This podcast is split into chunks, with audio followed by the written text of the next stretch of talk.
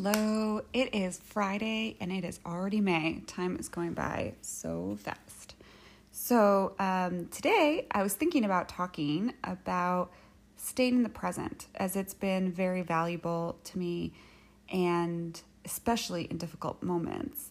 Right now, I'm also on a soul journey. Saturn is on my sun and it's been quite intense.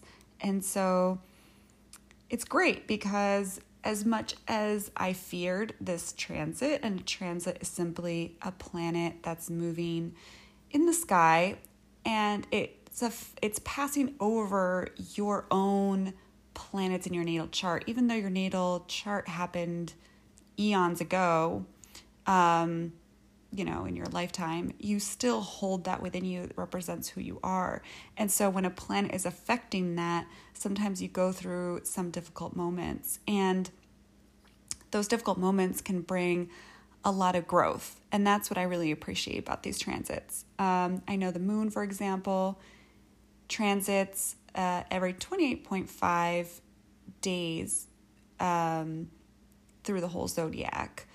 And why is that important? Well, when you know the length of time that all the planets take, then you know how long they're going to be affecting you, or that you know how significant the impact will be because the faster the moving planet is, the little bit more of an impact it will have, but it'll be quicker. And the longer the the planet moves, like Saturn is, is a pretty slow moving planet. It takes 30 years for it to go through the whole zodiac. And that will take, it will have some more effect, but it will be long lasting effect that transforms you because it's so slow. Um, so, anyway, especially Pluto, for example, um, it's going to come over my sun next year. And Pluto represents deep transformation. So if I thought Saturn was transforming me, well, now I have Pluto coming up. So definitely, I can let you know if you ever have, if you ever want a book consultation, what kind of planets are going on right now that might be affecting you. That's called an update. And so if you want to just you know, clarify that when you sign up for a consultation. Um, that will work. And um, so, anyway, here's some tips for your soul journey of staying in the present. So, let's see. We've got being able to take pleasure in something very small every day. So, something that makes you happy, something that helps you feel centered in who you are. And sometimes you well, usually you can find that with your sun sign. So what does your where is your sun sign in your chart? What is your sun sign? Because I know we hear that a lot like, "Oh, I'm an Aquarius, I'm I'm an Aries, I'm whatever."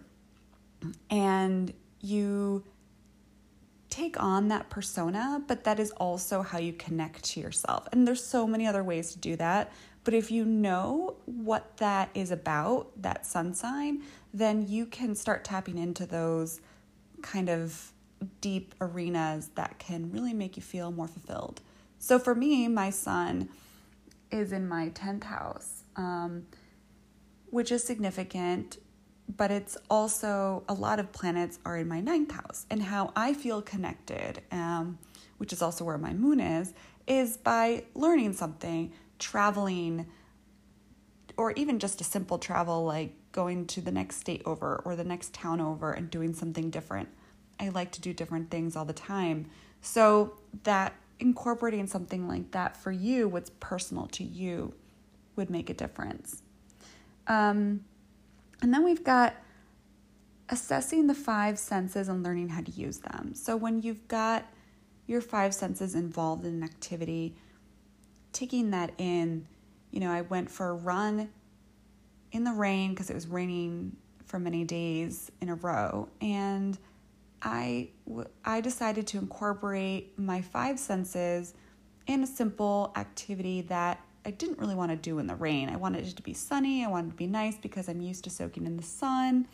And I just kind of allowed myself to feel the rain. It wasn't raining very hard. So I just allowed the drizzle of the rain to kind of just soak into my clothes and on my skin and I took that in. That was the touch. And then I'd smelled the rain, and the air was kind of crisp and kind of just allowing myself to take that in. Also, everything turned out to be way more green on that gray day than any other day. And things were like in neon color, I felt. Like the pink tree was like super neon pink. And the green bush was like super super neon green. And I wasn't on anything. I was just taking in everything very slowly, very um, intentionally. So, what other things? What other senses are there? So, we've got hearing and smelling. Um, I mentioned smelling. So, hearing would be any kind of birds. What does the rain sound like?